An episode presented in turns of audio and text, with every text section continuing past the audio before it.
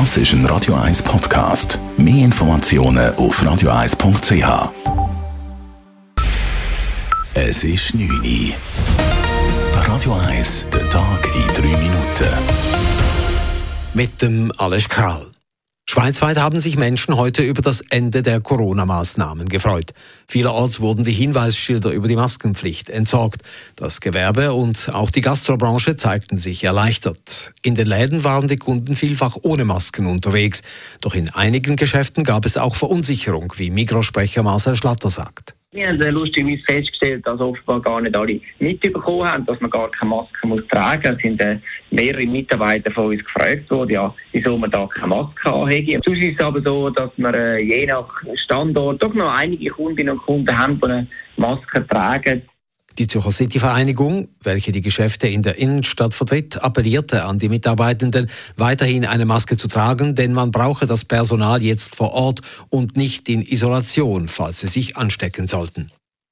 Bundespräsident Ignazio Cassis ist positiv auf Corona getestet worden, nur einen Tag nachdem er selbst den großen Lockerungsschritt für die Schweiz verkündet hatte. Ein PCR-Test, den Cassis gestern machen ließ, ist positiv ausgefallen. Es ist ein Zufallsbefund. Der Bundespräsident ließ sich nur im Hinblick auf seinen anstehenden Besuch an der Münchner Sicherheitskonferenz vom Wochenende testen.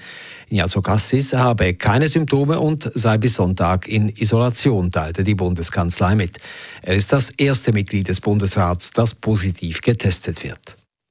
Mit einem ganzen Maßnahmenpaket will der Bundesrat die Stromversorgung in der Schweiz auch künftig sicherstellen.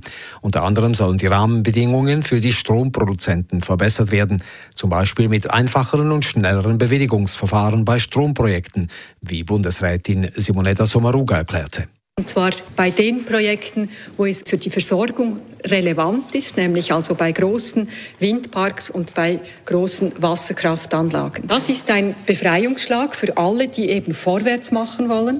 Zudem will der Bundesrat die Stromfirmen dazu verpflichten, Wasserkraftreserven für Notfälle einzurichten.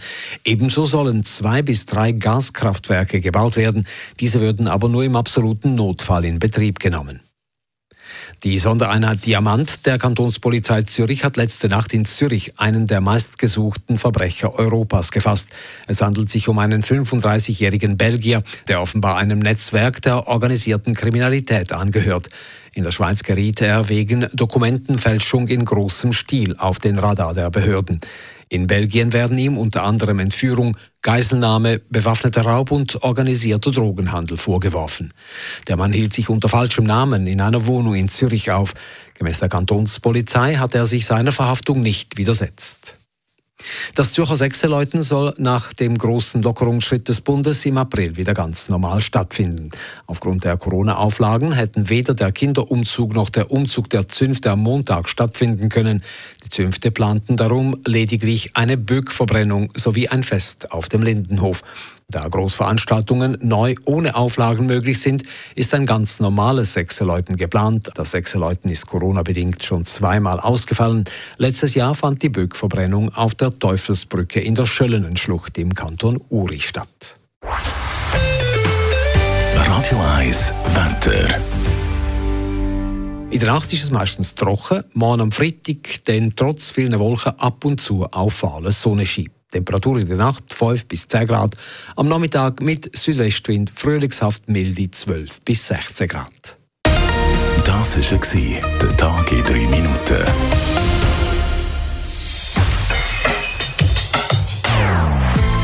Non-Stop Music auf Radio 1.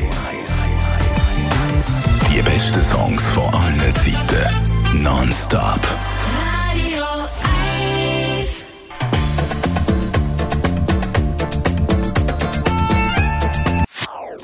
Das ist ein Radio 1 Podcast. Mehr Informationen auf radio1.ch.